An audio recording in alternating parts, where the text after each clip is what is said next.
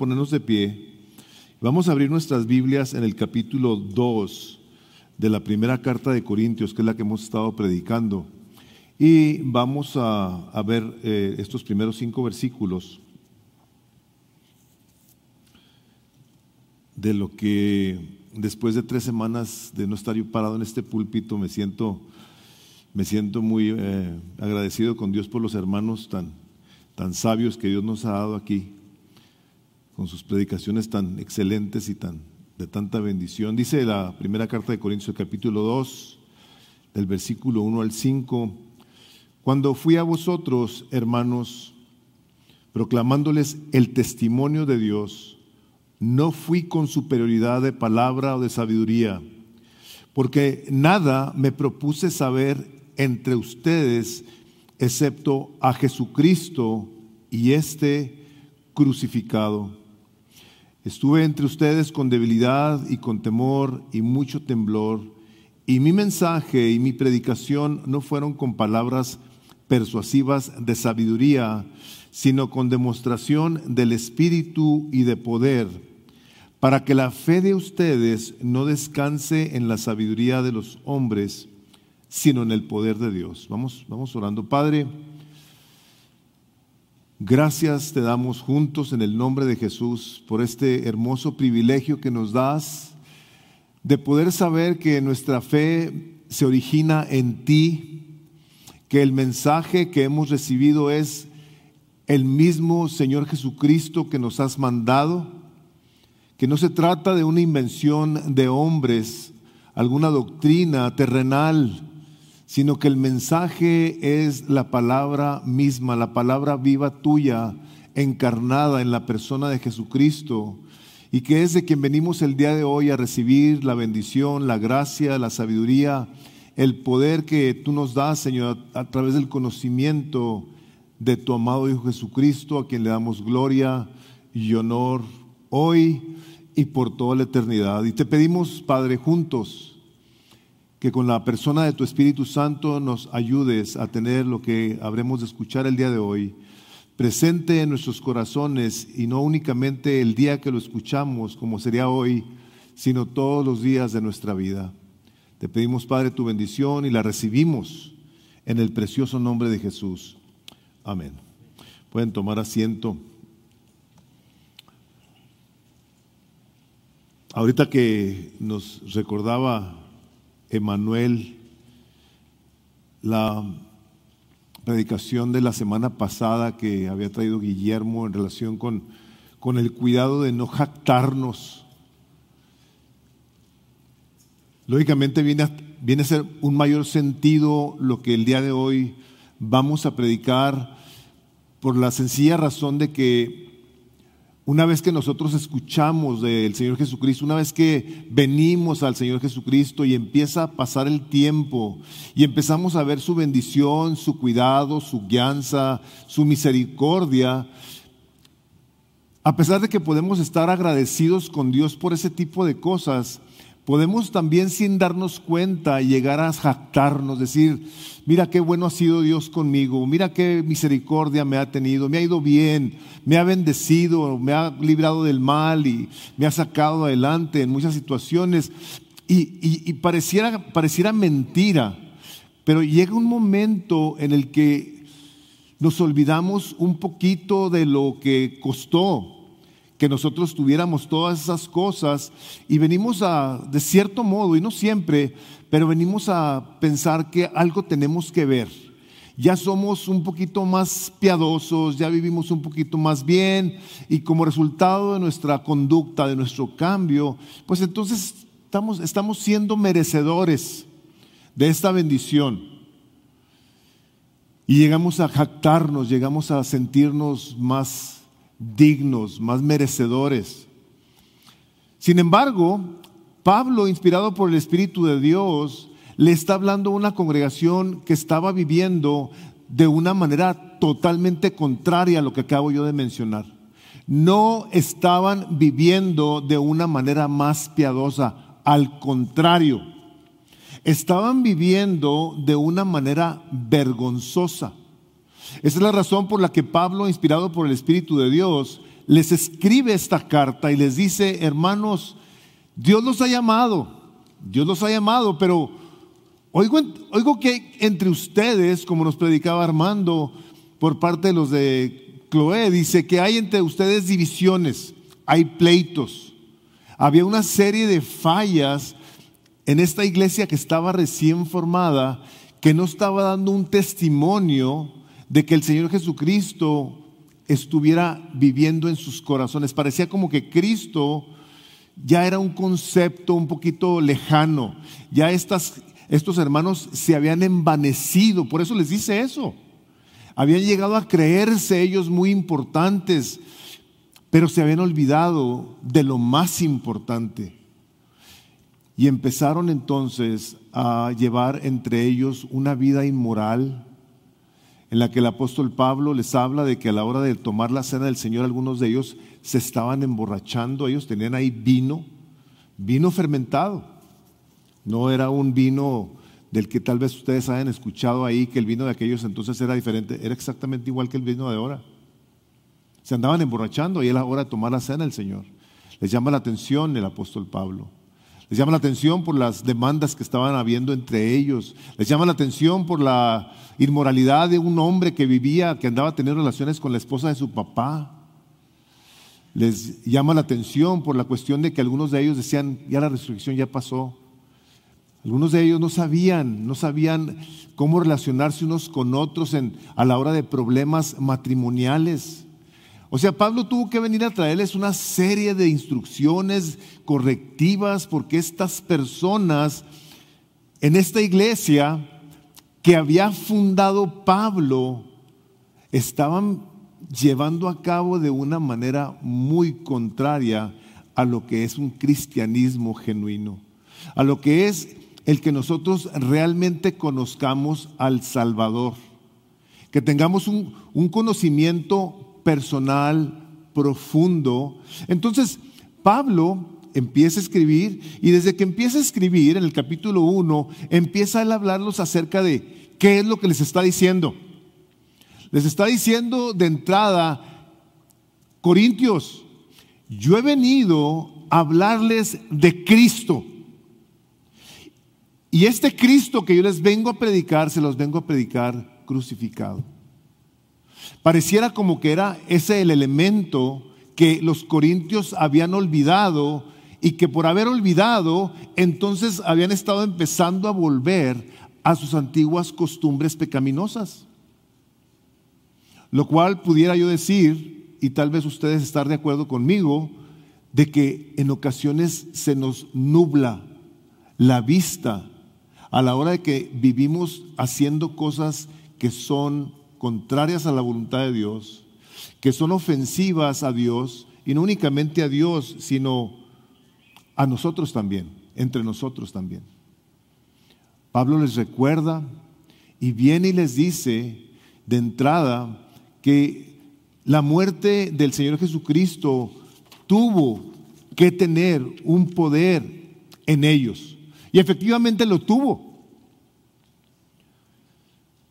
Nosotros en un momento dado, nosotros, y yo creo que ellos también, pudiéramos haber visto o podemos ver la crucifixión del Señor Jesucristo como esa sustitución que se hizo una vez y para siempre por nosotros, para que ahora nosotros ya no tengamos que sufrir, ya no tengamos que pagar la ira de Dios, que podamos disfrutar de la gracia, de la misericordia, de Dios para siempre.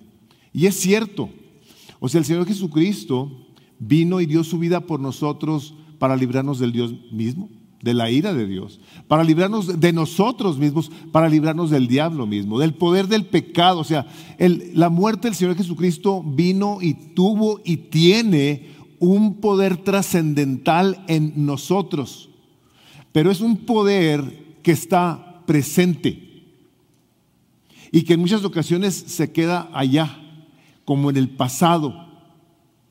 Ahorita me encantó la, toda la alabanza, sobre todo esta última canción, las, glorias del Calvario. Llévame, Llévanos a las glorias del Calvario. Llévanos, Señor, a tu presencia misma, donde habremos entonces de, recordar que ahí mis pecados y los tuyos quedaron clavados para que jamás volvamos a querer andarlos practicando. Los practicamos, sí, porque somos pecadores, pero no andamos intencionalmente practicando el pecado, porque en esa cruz se quedaron clavados y a Cristo Jesús le costó su sangre le costó su vida, le costó todo. Entonces nosotros, a la hora de que olvidamos ese sacrificio que se llevó a cabo por nosotros, lo tenemos que tener presente. Lo tenemos que traer a nuestras vidas y, y recordárnoslos a nosotros frecuentemente. Sí es importante que nosotros a la hora de que nos acerquemos a nuestro Señor, le digamos, Señor, yo vengo a crucificar el día de hoy mi carne con sus pasiones y sus deseos. ¿Por qué? Porque no mueren. Hasta que nos muramos físicamente, habrán de morir esas pasiones y esos deseos. Pero mientras tú y yo estemos con vida, tendremos tentaciones, tendremos inclinaciones a pecar, a rebelarnos contra Dios, etcétera. Entonces Pablo, Pablo en esa, en esa sabiduría, en esa humildad que le dio Dios, dice, yo cuando fui a ustedes vine, a vine a hablarles del testimonio de Dios. Vine a hablarles de lo que el Señor Jesucristo me habló. Vengo a predicarles la palabra poderosa de Dios, las palabras de Dios que salieron de su boca y que llegan a nuestros corazones con poder, con el poder del Espíritu Santo de Dios. Eso es lo que yo he venido a hacer. Y lo he venido a hacer no con una superioridad de palabras. Diríamos nosotros el día de hoy, no haciendo uso de palabras que tú necesitas un diccionario para entenderlas. Vino con palabras sencillas, entendibles, como diría un teólogo. La palabra de Dios, un teólogo nunca va a llegar a su profundidad, jamás. Tenga los doctorados, el conocimiento, la sabiduría que tenga, nunca va a llegar al fondo de ella. Dice, pero un bebito de dos meses no se puede ahogar en esa palabra. Una palabra que la puede recibir del bebé hasta el teólogo, el más viejo de ellos. La palabra que viene de parte de Dios. Es lo que Pablo está diciendo. Yo vine aquí a hablarles del testimonio de Dios. Y dice, no, no vine con esa superioridad de palabras. O sea, Pablo Pablo siendo un hombre tan educado teológicamente, tan instruido, tan celoso, tan diligente en el cuidado de su religión antes de conocer a Cristo, llega y tiene un encuentro con el Dios vivo, con el mismo Señor Jesucristo.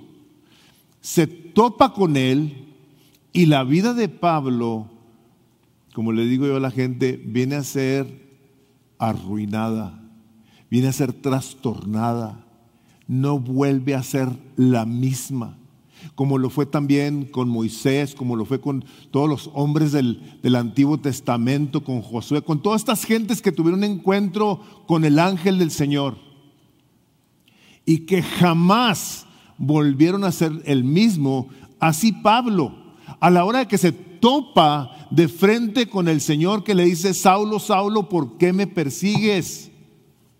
Y que le dice, ¿quién eres? Señor, Señor Dios, ¿quién eres? ¿Quién eres Jesús? Si yo soy Jesús, le dice, ¿a quién tú persigues? Este hombre, a consecuencia de ese encuentro glorioso con su Salvador, ahora cuando habla, habla con mucho temor y con mucho temblor.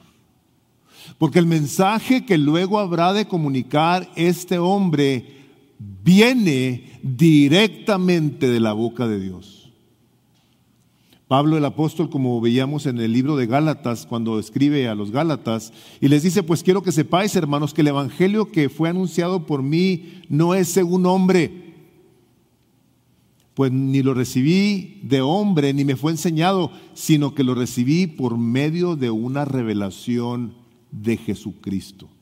Jesucristo mismo habló con Pablo por años y le enseñó todo, todo lo que les enseñó a los discípulos cuando estuvo con ellos. Entonces Pablo, afectado por haber sido encontrado, o haber, haber, haber sido encontrado por el Señor Jesucristo, así ven, ahora vas a ir a predicar mi evangelio, ahora vas a ir a predicar mi testimonio a toda la gente. Este hombre que ahora viene con humildad, con cuidado de sus palabras para que a la hora de que él lo comparte, la gente que está escuchando su testimonio, ahora este hombre lo pueda dar a conocer de tal manera que todos lo entiendan. Que toda persona que va a ser abordada en un momento dado por el Evangelio, lo pueda recibir con una tranquilidad en sus corazones de que están entendiendo lo que se les está diciendo. Por eso Pablo deja estas palabras aquí escritas y el Señor nos las trae a nuestra mente el día de hoy, para que a la hora de que nosotros también tengamos ese privilegio y cumplamos con esa responsabilidad de predicar el Evangelio, lo hagamos con, con temor, lo hagamos con respeto, lo hagamos con mansedumbre y lo hagamos con la sabiduría que viene de Dios y no la que queremos, querramos nosotros en un momento eh, proyectar para hacerle saber a alguien que sabemos mucho de la Biblia. Hermanos, hermanas, no es necesario. No es necesario que nosotros queramos impresionar a alguien para que luego piensen y digan de nosotros, mira cómo sabe teología esta persona. ¿Eso es lo que tú quieres? Que se diga de ti cuando tú compartes el Evangelio. Estamos hablando aquí de un hombre que estuvo en la presencia misma de Dios. Este hombre fue arrebatado al tercer cielo, y vio cosas que no le es permitido al hombre saber. Si el día de hoy, como les he dicho en otras ocasiones, vemos gente que ha escrito libros de que fueron supuestamente al cielo y vieron una serie de cosas, se han hecho millonarios, se hacen famosos y los invitan a las iglesias a que platiquen su experiencia ahora que fueron al cielo. Y Pablo mismo dice, no me es permitido compartir esas cosas. Y, y cuando me dirijo a ustedes, lo hago con temor y con temblor. ¿Saben por qué? Porque el mensaje que yo les estoy comunicando no es mío, es de Él. Y tiene que tener él muchísimo cuidado de comunicar entonces este mensaje con toda la fidelidad que se debe de comunicar. No le quitamos y no le ponemos a la palabra de Dios. Estamos nosotros plenamente convencidos de que este es el mensaje que salió de la boca de Dios para con Pablo y que ahora se ha quedado escrito aquí para nosotros. Le he llamado a mi predicación el día de hoy, Cristo es poder y sabiduría de Dios. Esto es el enfoque principal de esta sección de la Escritura. El propósito de mi sermón es que veamos que el Evangelio de Cristo está respaldado por Dios. Pues es el poder, pues el poder de este viene por el Señor Jesucristo y no por la elocuencia del hombre. Esta sabiduría que viene de la boca de Dios va a transformar el corazón de aquellos a quienes llega no por la elocuencia de tus palabras, tu conocimiento, tu habilidad, sino porque Dios es el que da el mensaje a través de vasos de barro como nosotros. Gente, como les he dicho en ocasiones anteriores, gente chafa.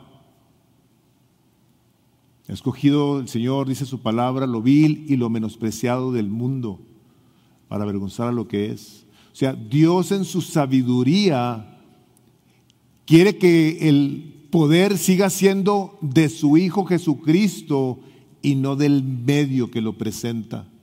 Pablo podía haber hecho alarde de todas sus credenciales, como en un momento dado habló de ellas, diciendo todas y cada una de esas cosas que yo tenía por excelencia, ahora las tengo consideradas por basura. Y las tenía consideradas por basura por un propósito. El propósito era de conocer, de conocer a Cristo. Pero este hombre, una vez que se vio afectado por la poderosa palabra de Dios, cambió de tal manera que cuidaba cómo se dirigía a las personas.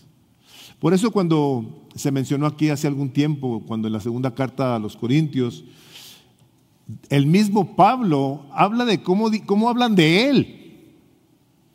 Dice, la palabra dice, porque ellos dicen las cartas son severas y duras, pero la presencia física poco impresionante y la manera de hablar menospreciable. Están hablando de Pablo, o sea, decían cosas como esas.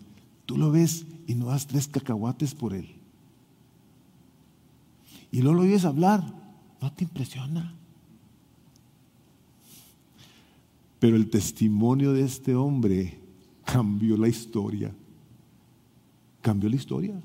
Afectó al mundo. El que sus palabras sencillas, su humildad a la hora de hablar, porque sabía que estaba hablando delante de Dios, a los hombres, sigue al día de hoy afectándonos por esa humildad. Este hombre, su mensaje tan sencillo, tenía él la plena certeza de que no dependía de él. O sea, esto, Pablo, por eso, por eso se los dice. O sea, yo vine a ustedes y vine temblando, venía temblando. Les voy a hablar la palabra de Dios. Los oráculos de Dios se los voy a comunicar para que ustedes sepan quién es. Vine a ustedes no con esas palabras que a cualquier persona la pueden hacer pensar más de la persona que lo está comunicando que de quien dio el mensaje. Les platiqué hace algunos meses o años, no me acuerdo, que un hombre que se congregaba en la iglesia de Charles Spurgeon le decía, ven, quiero que vengas a oír a mi predicador, a mi pastor. Tanto insistió que un día aceptó a este hombre y van y escuchan la predicación de Spurgeon. Y al terminar le pregunta, le dice, ¿qué te pareció el predicador? Y le dije, no me impresionó el predicador, me impresionó el salvador de tu predicador. Wow. Qué cosa. La constante, el constante deseo de redirigir toda nuestra atención al Salvador es necesaria. Es importante que nosotros así nos mantengamos. No únicamente a los predicadores, sino a cada uno de nosotros en su momento dado, el tener que estarnos recordando. Por eso le decía Pablo a Timoteo, acuérdate de Jesucristo, Timoteo.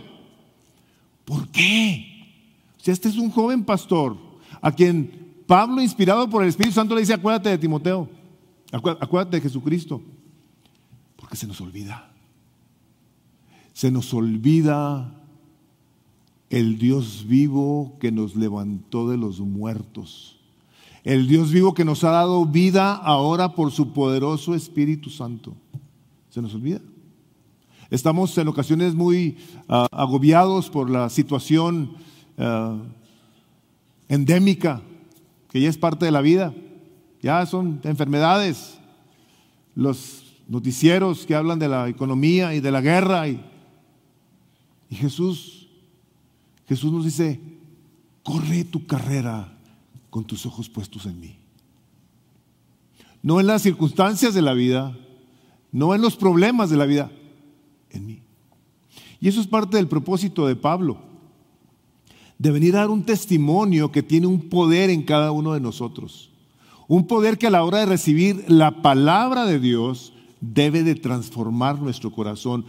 El profeta Isaías, cuando está hablando de la palabra de Dios, dice, así es la palabra que saldrá de la boca del Señor, hará todo aquello para lo que es enviada. Es enviada a nosotros por el poder del Espíritu Santo para transformarnos cada vez más a la imagen de Jesús, para ser como Él. Ese testimonio que la palabra de Dios habla una y otra vez, como cuando el apóstol Juan estaba en la isla de Patmos y empieza a escribir ahí en el capítulo 1 de Apocalipsis, versículo 1, empieza diciendo la revelación de Jesucristo que Dios le dio para mostrar a sus siervos las cosas que deben suceder pronto y la dio a conocer enviándola por medio de su ángel a su siervo Juan, el cual dio testimonio de la palabra de Dios y del testimonio de Jesucristo y de todo lo que vio. Viene a dar un testimonio. Vengo a hablar, decía Pablo, vengo a hablar de la palabra de Dios, esto que gobierna, esta, esta palabra que gobierna. Y el primer recuadro que tienen ahí lo debía haber partido en dos partes para explicarles cuál es el primero y cuál es el segundo. Pero dice ahí, dice, el significado bíblico de la palabra testimonio no se limita a la declaración oral o predicación, o sea, por parte de, de quien la da. Se extiende ya a nosotros, o sea, la primera parte viene de Dios, sale de Dios. Son palabras, son declaraciones. Se extiende al plano de las acciones en nosotros, de la conducta de lo que el cristiano hace o deja de hacer como resultado de una vida apegada a las enseñanzas y al ejemplo de Jesús en la tierra, el testimonio de vida. La palabra de Dios sale, viene y pega en el corazón del hombre y como resultado debe, debe generar un cambio en nosotros. Un cambio que a la hora de que se recibe el testimonio de Dios, no el mensaje humano que está alterado, que está corrompido, que está alterado. Cuando recibimos el testimonio que sale de la boca de Dios y llega al corazón del hombre, produce un cambio, genera una transformación. Es el poder. Ese es el poder que tiene el testimonio del cual el apóstol Pablo cuando dice, vine proclamándoles el testimonio de Dios no el mío. O sea, Pablo ha sido bien constante, bien fiel en decir, no es mío, hermanos. No es mío, esto viene de Dios, viene de la boca de Dios. Ese testimonio que eventualmente nosotros viene a dar testimonio de que genuinamente algo ha pasado adentro de cada corazón. Los, los corintios a la hora de que volvieron a pecar de una manera tan intencional dentro de la congregación, necesitaban por el Espíritu de Dios escuchar estas palabras. Hermanos corintios, yo les he venido a hablar de Dios, del testimonio de Dios, y se los he presentado con temor y temblor porque es la palabra viva de Dios más cortante que toda espada de dos filos. A la hora que la gente se olvida de este tipo de cosas, se olvida literalmente de lo que representa el sacrificio de Cristo hecho por ti y por mí en esa cruz. La vivencia que debemos de experimentar día con día, hermanos. Por eso dice el Señor, el que quiera seguirme, tome su cruz y sígame. No dice, sígame y de repente deje su cruz en una esquina o en algún lugar. Sígame el resto de su vida. Tomando esa cruz, ahorita voy a entrar un poquito en ello. Decía, decía Charles Spurgeon precisamente que cuando a los discípulos, si se les hubiera preguntado ahí en su recuadro que tienen ahí, si hubieran preguntado acerca del Evangelio, dice, dice él que los discípulos hubieran contestado así, nuestra fe es una persona. El Evangelio que tenemos que predicar es una persona. E ir a donde podemos, tenemos algo sólido y tangible que predicar, porque nuestro Evangelio es una persona. Si, hubieran, si hubieras preguntado a los doce apóstoles en su día, ¿en qué crees? no se habrían detenido a dar vueltas con un largo sermón, sino que habrían señalado a su maestro y habrían dicho, le creemos. Sí, qué tremendo, ¿ah? Él es el Evangelio. A Él es al que seguimos, en Él es el que confiamos, Él es el Evangelio. Él son las buenas noticias que ha venido a dar su vida por nosotros para librarnos del infierno y de la ira de Dios. Si les hubieran preguntado también a ellos cuáles, eran cuáles son tus doctrinas, hubieran dicho, están encarnadas en Él. ¿Cuál es tu práctica? ¿Cómo le haces? Él es nuestra práctica. Lo que Él hace, lo que Él dice que hagamos es lo que hacemos nosotros. Él es nuestro ejemplo. ¿En qué crees? En Cristo y este crucificado. Este que vino a dar su vida por nosotros y a clavar nuestros pecados en esa cruz. Para que ahí quedaran saldados y que ahora nosotros podamos andar en el gozo, en la libertad, en el poder de vivir una vida que ahora tiene una relación con el Padre y con el Hijo y con el Espíritu Santo, que antes no era posible. Pablo en esa misma parte, cuando les dice, y estuve entre vosotros con debilidad y con mucho temor y temblor, y ni mi mensaje fueron con esas palabras persuasivas, sino con esa demostración del Espíritu y de poder, para que vuestra fe no descanse en los hombres, sino en el poder de Dios. Está el apóstol Pablo diciéndoles, todo esto tiene que ver única y exclusivamente con Jesús. Esa sabiduría viene del cielo y es importante que tanto tú como yo el día de hoy si andamos buscando sabiduría, la busquemos en la persona en donde están escondidos todos los tesoros de la sabiduría y del poder de Dios, que es la persona de Cristo Jesús. No andar queriendo buscar o encontrar respuestas a nuestros dilemas, inquietudes, angustias, desesperaciones, incertidumbres, o el querernos contestar nuestras preguntas existenciales, de dónde vengo, a dónde voy. O sea, no, no, no, espérate, espérate, espérate. Tú a quien tienes que ir es a Jesús. Es a Él. Es hablar con Él, es acumulgar con Él por medio de su poderosa palabra que nos ha dejado escrita. Esta palabra que se les dio a ellos, que escribieron, se ha quedado para nosotros. Por lo tanto, el poner atención a la palabra de Dios, el dedicarnos a meditar en esto que está escrito es literalmente ponernos a meditar con Jesús. Es ponernos a hablar con Él. Es relacionarnos con Él de una manera íntima. Cuando iban los discípulos en el camino de Maús, ¿qué les dijo Jesús? Necios, ¿No saben que lo que está escrito está escrito de mí? Que las, los profetas y la ley y los salmos hablan de mí.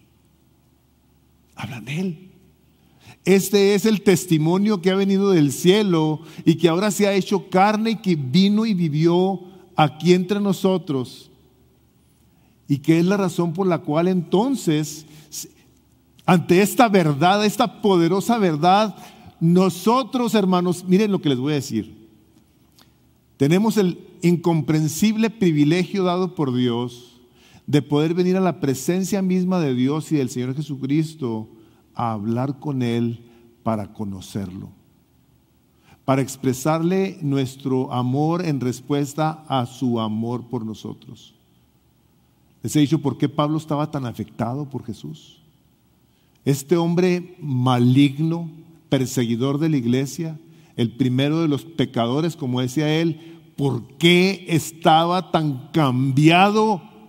Decía, porque Jesús me amó y se entregó a sí mismo por mí. Y lo mismo hizo por ti y por mí. Entonces ahora Jesús, una persona real, está cerquita de nosotros como para no tomarnos el tiempo de pasar tiempo con Él. ¿Qué fue lo que hizo Pablo? Dice ahí en su recuadro ese que les puse de Filipenses 3.8. Dice, y aún más yo estimo como pérdida todas las cosas en vista del incomparable valor de conocer a Cristo. Mi Señor, porque no he perdido todo y lo considero como basura a fin de ganar a Cristo. ¿De ganar cómo? ¿Cómo, cómo es esto? ¿Qué, puedes, ¿Qué podemos hacer tú y yo para hacer lo que Pablo hizo? Para ganar es para apropiarnos, para ser de Cristo nuestro Salvador, nuestro Señor a quien amamos, a quien le expresamos nuestro placer de estar con Él, nuestra gratitud, nuestro deleite, nuestra adoración. Él es el Dios vivo que está presente, hermanos, y que no está callado. Que sigue queriendo hablar a tu corazón y al mío a traer esa paz que sobrepasa todo entendimiento. Esa paz que Él vino y prometió cuando nos dijo, mi paz yo os doy, mi paz les dejo. No como el mundo. Y a pesar de oír esas palabras y repetirlas y leerlas una y otra vez, andamos buscando la paz en el mundo. Es la cosa más irónica. La cosa más irónica. Andamos queriendo encontrar la respuesta a nuestro problema de nuestra alma en el mundo. Dice Jesús, no, yo la tengo. Yo soy el príncipe de paz que quiere tener una comunión contigo. Este Pablo, que vino a predicar a Cristo Jesús, nos dice ahí, y me propuse no saber otra cosa excepto a Jesús y a este crucificado. ¿Qué es lo que está el apóstol diciéndonos entonces en relación con lo que los corintios necesitaban escuchar? No únicamente los corintios, hermanos, todos.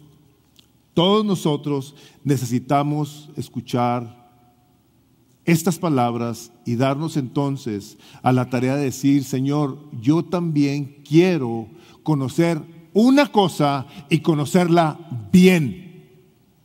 Conocer a Cristo y a este crucificado, lo acababa de decir aquí en el versículo 28. Ah,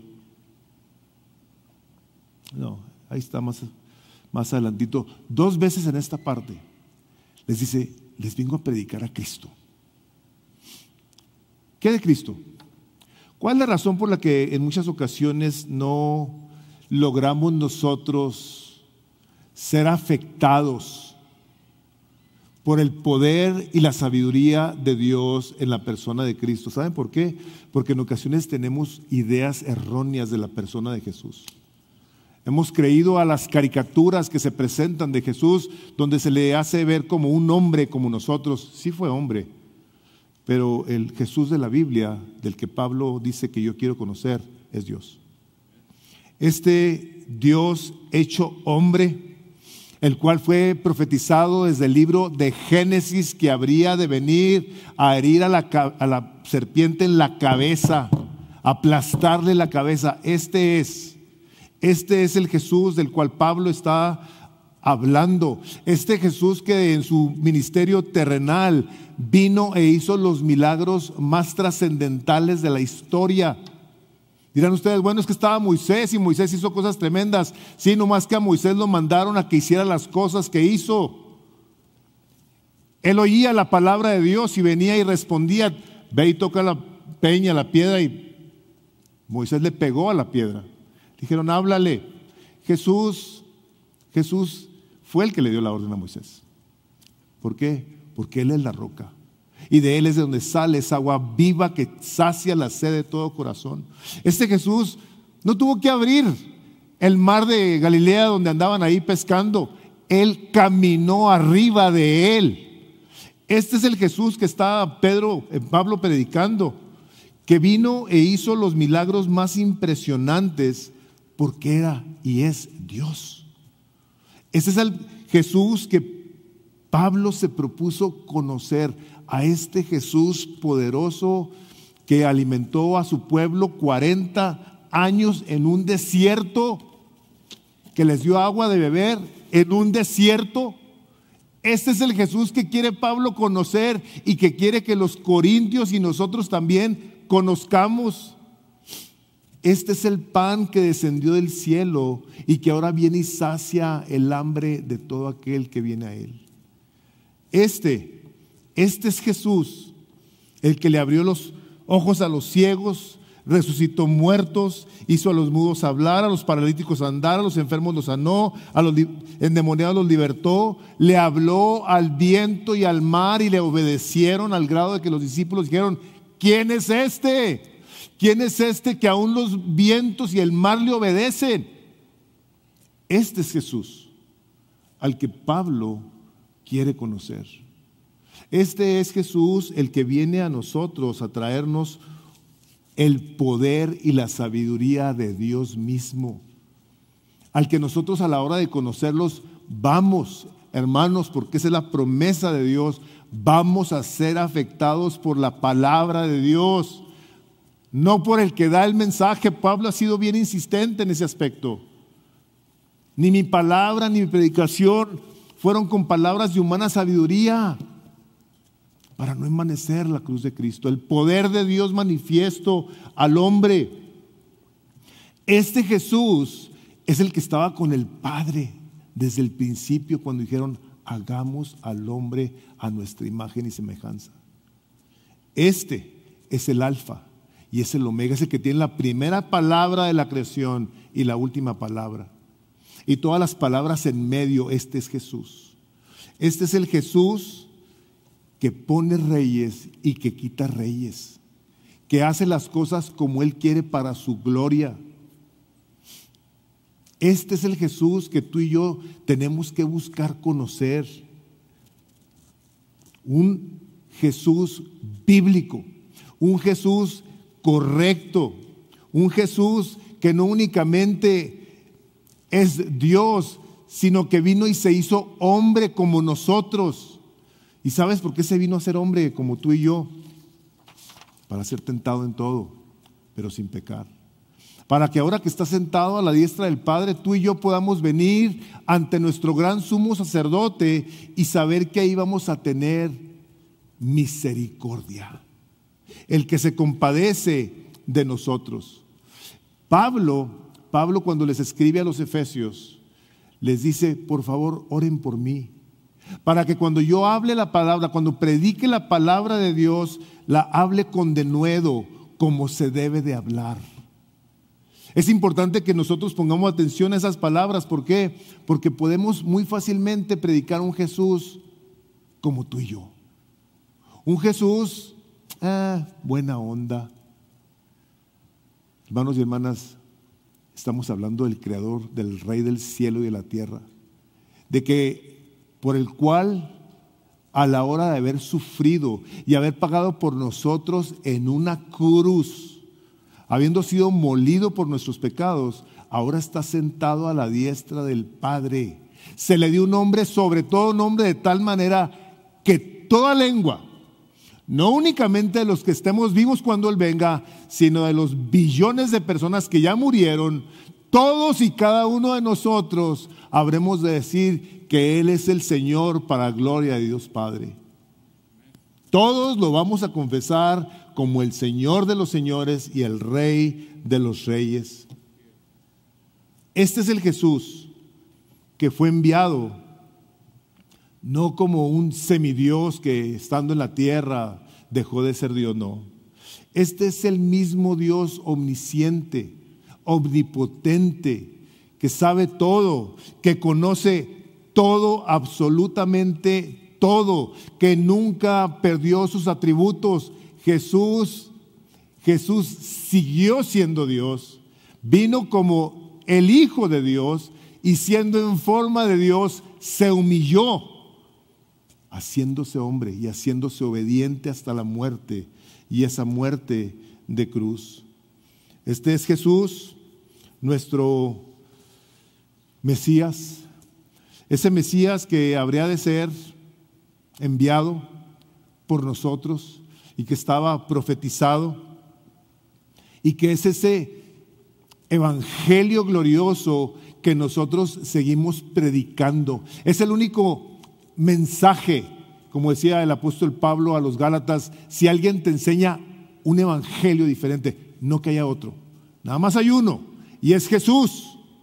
Ese Jesús es el que se tiene que predicar, el Jesús de la Biblia, no el que tu humana sabiduría ha hecho. o el que alguien te ha presentado.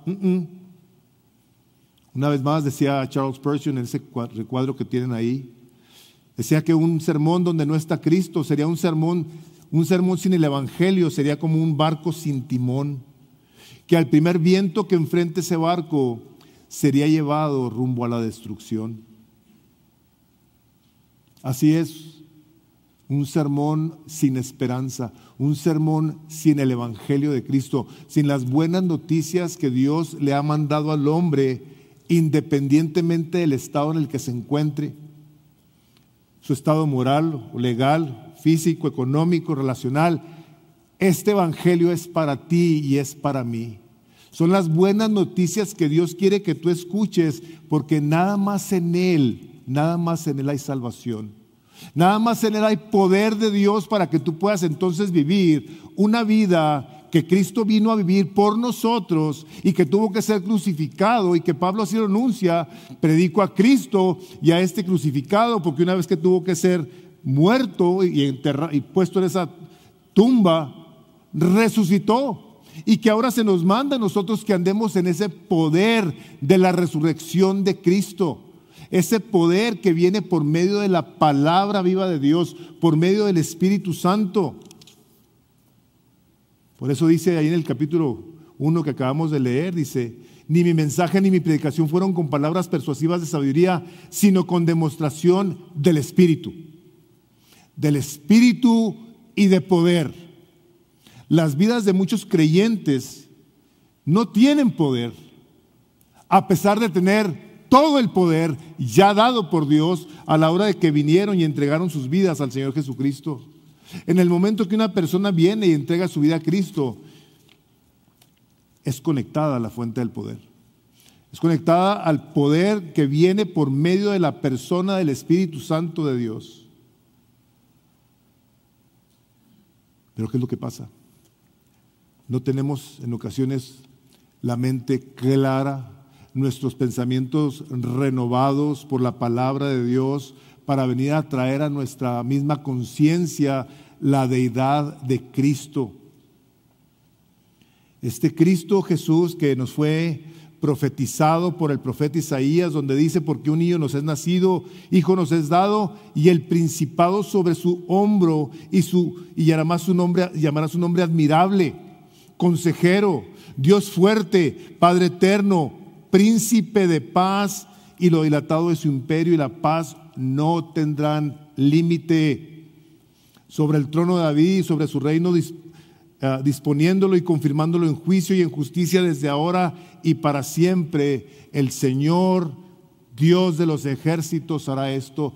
Ese, ese es el Evangelio de este Cristo Jesús que había de ser enviado por nosotros, no un hombre con mucha sabiduría, un profeta poderoso, no, no. Dios mismo vino a habitar entre nosotros. Y desde que empezó su ministerio terrenal, como recordarán a la hora de leer el Evangelio de Mateo, una vez que estuvo él, después de ser bautizado, dice que fue llevado por el Espíritu al desierto para ser tentado. Fue tentado en todo. A él sí le dieron las tentaciones más espantosas que un ser humano pueda tener. La gloria de los reinos de la tierra se los ofrecieron. Lo único que tenía que hacer es darle culto a Satanás. Los reinos de la tierra el poder y la gloria de ellos. Si te postras y me adoras, le dijo el diablo. Ahora que pasó eh, hace unas semanas la, la lotería, que se juntaron más de dos billones de dólares. ¿Saben qué veía yo? El desenfreno de la gente por querer creer que va, con dinero van a solucionar sus problemas. Dos billones de dólares, líneas de gente gastando cientos, miles de dólares por querer tener. Eso fue lo que el diablo le ofreció a Jesús. La gloria de la tierra. nosotros tenemos. Estamos saciados. ¿De veras? ¿Estamos saciados de Jesús? ¿O queremos más cosas? Andamos buscando más cosas. Este amado Salvador que el día de hoy sigue teniendo cuidado de su iglesia. Este Salvador que Pablo quería conocer es el Salvador que vemos nosotros cuando la palabra de Dios dice, y viendo las multitudes, tuvo compasión de ellas, porque estaban angustiadas y abatidas como ovejas que no tienen pastor. ¿No es eso lo que se sigue viendo el día de hoy? estaban angustiadas y abatidas, como ovejas que no tienen pastor. Hermano, yo, yo creo que en ocasiones hay ovejas del Señor Jesucristo que así viven. Porque en ocasiones el concepto, o no el concepto, la realidad de la muerte del Señor Jesucristo, su muerte y su resurrección son un concepto lejano se quedó atrás y nos olvidamos de que está vivo y de que Él nos prometió estar con nosotros todos los días de nuestra vida hasta el fin del tiempo. Él fue el que lo dijo. Él fue el que dijo que si confiesas con tu boca y crees en tu corazón, serás salvo. ¿Saben? Mencioné esa parte de Romanos 10 por el hecho de que así de cerca está Dios de nuestra vida. Tan cerca de ti está la palabra en tu boca y en tu corazón que si la confiesas serás salvo. Así de cerquita está el Señor Jesucristo que cuando hablamos con Él nos escucha inmediatamente. Al menos eso, eso, eso quiero de ustedes, eso espero, eso le pido a Dios. Que dice Hebreos 11:6, dice, pues sin fe es imposible agradar a Dios.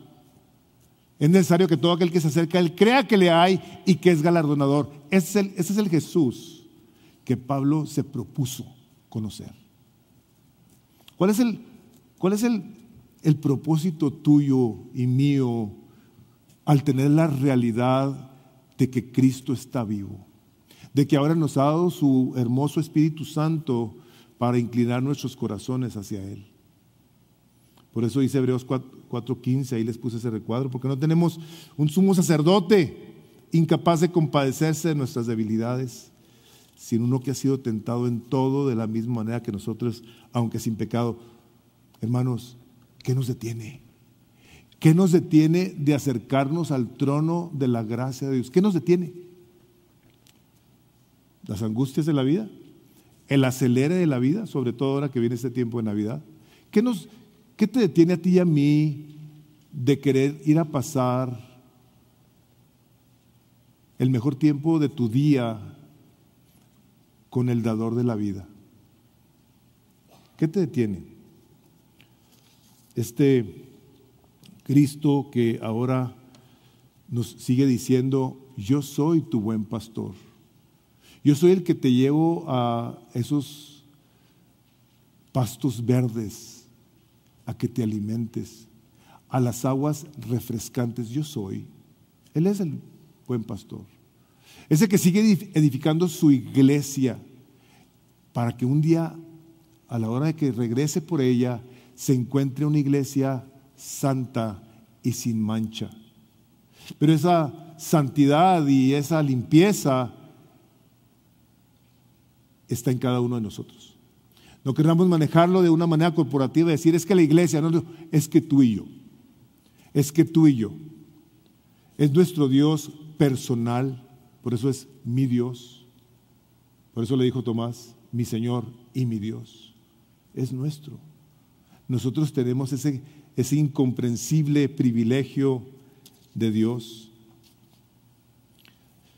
ese sacrificio que luego vino a ser para quitar la carga del pecado y que ahora nos permite vivir sabiendo que este Jesús que Pablo predicaba y que yo les predico en esta mañana es el poder de Dios.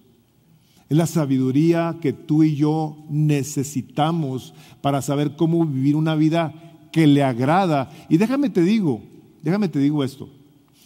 no es tanto que tú y yo andemos únicamente pensando en que si vivimos bien o vivimos mal porque le agradamos o le desagradamos, hermanos, tiene un lugar importantísimo el vivir con ese temor de Dios. Dice primera, el capítulo 1 de Proverbios, versículo 7, el principio de la sabiduría es el temor de Dios, sí. Pero ¿sabes qué? Va a traer a tu alma descanso. Este es el Jesús que Jesús, que este es el Jesús que Pablo predicaba, que dijo un día, vengan a mí todos los que estén cansados y trabajados, y yo los voy a hacer descansar. No es una doctrina, aunque es doctrina, no es una serie de reglas, aunque tenemos los mandamientos, es una persona. Es Jesús. Es Jesús el que te dice, ven a mí, ven a mí. Y cuando vengas conmigo, Ponte en un lugar privado, ciérrale a la puerta y ahí tendremos comunión tú y yo.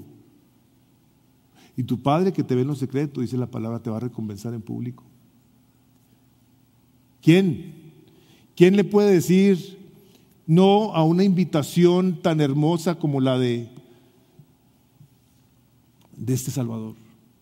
De este Jesús a quien Pablo se propuso conocer. ¿Quién le puede decir no? Solamente un corazón que esté renuente, intencionalmente endurecido. Hermanos, quiero cerrar con lo siguiente. Este Pablo, este Jesús que Pablo nos predica, viene y nos dice, es, es este Jesús al que yo quiero conocer. Ese Salvador que vino a dar su vida por nosotros en una cruz, donde tuvo que ser clavado, tuvo que ser molido por nosotros. Tuvo que ser humillado y todo ello para que tú y yo no fuésemos molidos ni humillados y ni que la ira de Dios cayera sobre nosotros, sino que de Él. Este Jesús nos libró de esas cosas y de muchas otras cosas más. Pero sabes, una cosa no nos libró. No nos libró de la cruz. Su palabra, de una manera mucho, muy clara, Dice, por lo tanto, si alguno me quiere seguir, tome su cruz y sígame. Esto quiere decir que tú y yo habremos de tomar una cruz en la que estaremos dispuestos a seguir a Jesús, negándonos a nosotros mismos, a nuestras pasiones, a nuestros deseos, a nuestros pecados, pero ello viene como resultado de una intención de tomar la cruz de Cristo y decir, yo quiero renunciar a mi pecado. Yo quiero morir a mí mismo para que ahora sea Cristo el que viva en mí. Que sea Él el que se vea, el que se escuche, el que se palpe, el que se recibe. Un Cristo real a través de cada uno de nosotros. Dice, si alguno quiere ser mi discípulo, niéguese a sí mismo, tome su cruz y sígame. Estos corintios pareciera que se les había olvidado. ¿Se les había olvidado? La cruz de Cristo. El que Cristo estaba vivo. Y por eso empezaron a hacer lo que hicieron. Se jactaron, se envanecieron y empezaron a pecar. Hermanos, todos nosotros estamos exactamente igual de vulnerables que los corintios. Todos nosotros. De todo nos ha salvado el Señor Jesucristo, pero nos pide que tomemos nuestra cruz y que seamos intencional con ello. Este tierno llamado por parte de este hermoso Salvador sigue siendo tan real como cuando el Señor Jesús llamó a Pablo. Y si Pablo fue transformado de una manera poderosa, podrás pensar tú, porque oyó a Jesús hablarle el Evangelio de su boca, te tengo que decir esto, el Evangelio que tú estás escuchando es el mismo que escuchó Pablo y ahora está escrito. Y tiene el mismo poder para transformar el corazón del hombre como el de Pablo. La diferencia es que este hombre creyó. Y a nosotros nos hace falta ser diligentes y buscar cómo somos intencionales en decir, Señor, perdóname. Perdóname, Señor, porque ya es un concepto. Y hace muchos años que te entregué mi vida. y ahorita como que hay un desliz. Que el Señor tenga de todos misericordia y la tiene, hermanos, hermanas. La misericordia de Dios es nueva el día de hoy para todos. Vamos a pedir juntos que esta realidad de la presencia poderosa de Cristo Jesús en esa manifestación que ha llegado por medio de su palabra en cada uno de nosotros se vea, se experimente y la disfrutemos y podamos darle gloria a Dios con nuestra manera de vivir todos los días hasta que estemos con Él. Amén. Padre, en el nombre de Jesús, queremos darte gracias, Señor, por haber usado a este hombre que se dio a la tarea de conocerte y de predicarte de una manera bíblica, de una manera correcta, no basado en sabiduría del hombre o en fantasías, en caricaturas, sino en la realidad que ha venido del cielo a través de tu poderosa palabra. Señor, así queremos nosotros también, ser diligentes, intencionales, en buscar cómo conocemos todo, Señor, de ti, todo acerca de quién eres Jesús. Que nos enamoremos cada día más de tu persona, de tu obra, de tu cuidado, de tu bendición. Señor Jesús, te amamos. Y Espíritu Santo, te suplicamos que nos continúes ayudando a todos, a que nuestros corazones sean más inclinados a Él, más y más, como tu palabra dice, que lleguen a ser nuestras vidas como la aurora del día, que ven un momento hasta que el día es perfecto. Padre, pedimos esta bendición y la recibimos todos y bendecimos a los miembros de nuestras familias, a quienes aún, quienes aún no te conocen, Señor. Te pedimos por ellos misericordia, ten misericordia y úsanos, Señor, que seamos cuidadosos de cómo te presentamos, no con arrogancia, sino con humildad, con temor y temblor, Señor, de que lo que estamos hablando es tu palabra para que te conozcan al verdadero Dios que hizo los cielos y la tierra. Pues lo pedimos en tu precioso nombre, Jesús. Amén.